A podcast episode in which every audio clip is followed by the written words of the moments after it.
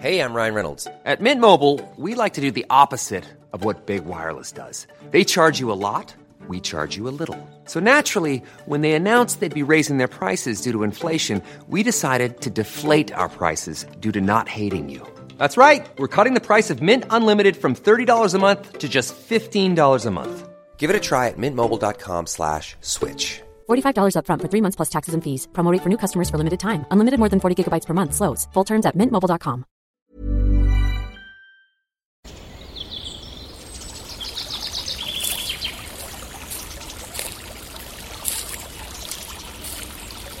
اومدی قصه گوش کنی؟ باشه. یکی بود، یکی نبود.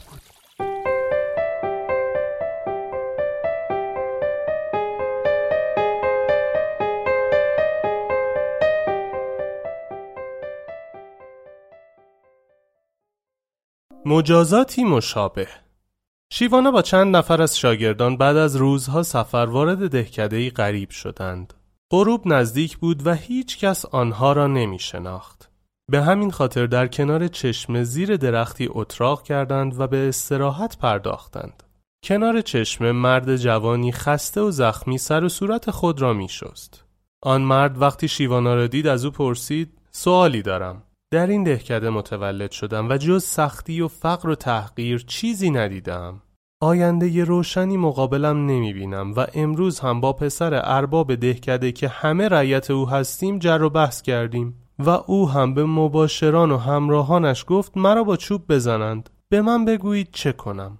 شیوانا دستانش را به سمت آسمان و افق دراز کرد و گفت: به سرزمینی دیگر برو و آنجا زندگی کن. چه اجباری است در اینجا بمانی و تا این حد خاری و ذلت را تحمل کنی؟ مرد جوان با تعجب گفت: این چه حرفی است میزدید؟ این دهکده اجدادی من است و یک دنیا از آن خاطره دارم. شما میگویید به همین راحتی آن را رها کنم و بروم؟ شیوانا با لبخند گفت: پس بمان و به خاطر خاطرات شیرینت سختی‌هایش را تحمل کن. مرد جوان هاج و واج به شیوانا خیره شد و دیگر هیچ نگفت.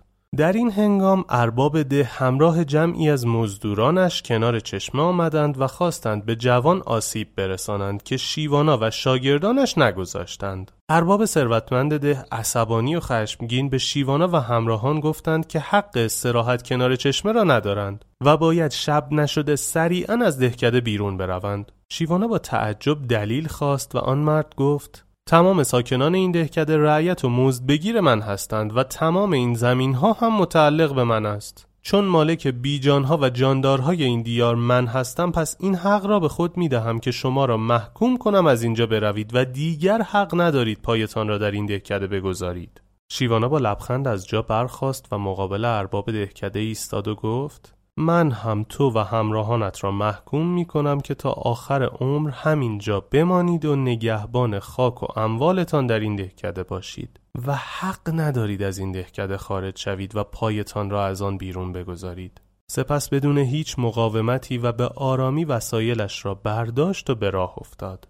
شاگردان هم پشت سر او حرکت کردند. آن مرد جوان زخمی هم دنبال شیوانا و شاگردان به راه افتاد و خود را به شیوانا رساند و گفت: این چه حرکتی بود انجام دادید؟ چرا زود تسلیم شدید و چپ هنگام خود را آواره ساختید؟ شما ترسو هستید و فقط چون او از شما قوی تر بود توانست به راحتی شما را بیرون کند و شما به راحتی آن را پذیرفتید. غیر از این است؟ شیوانا با لبخند گفت: برعکس، این من بودم که او را از جایی که هر لحظه هستم بیرون کردم و این او بود که با تعجب و حیرت این مجازات را پذیرفت. چرا همیشه اصرار داری تیر مجازات را به سمت خود ببینی؟ به این بیندیش که در دل هر مجازاتی یک رهایی بزرگ نهفته است. چه ضرورتی داشت با این ارباب خودخواه و همراهان بیرحمش درگیر شویم؟ آنها را در سرزمین خودشان زندانی کردیم و خودمان را در زمین خدا آزاد ساختیم. این ارباب فقط در دهکده خودش قدرت دارد. خب پس او را به اقامت در دهکدهش محکوم کن و آزادی خود را در جایی بدون او جستجو کن.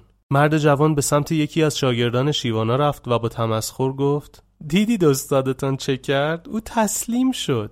آن شاگرد با تعجب سرش را به علامت نفی تکان داد و گفت: اصلاً چنین نبود.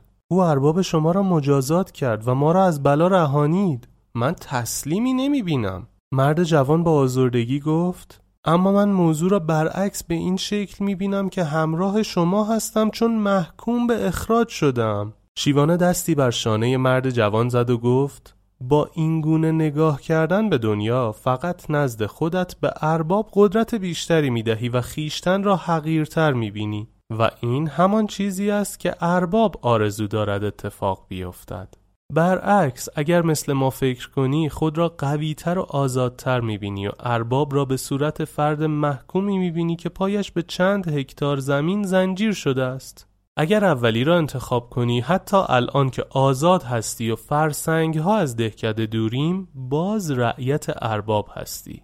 اما اگر دومی را برگزینی آزادی و آرامش و اطمینان را صاحب می‌شوی و حتی گهگاه دلت هم برای ارباب و بقیه می‌سوزد که چگونه زندانی قفس خودشان هستند. انتخاب با خودت است.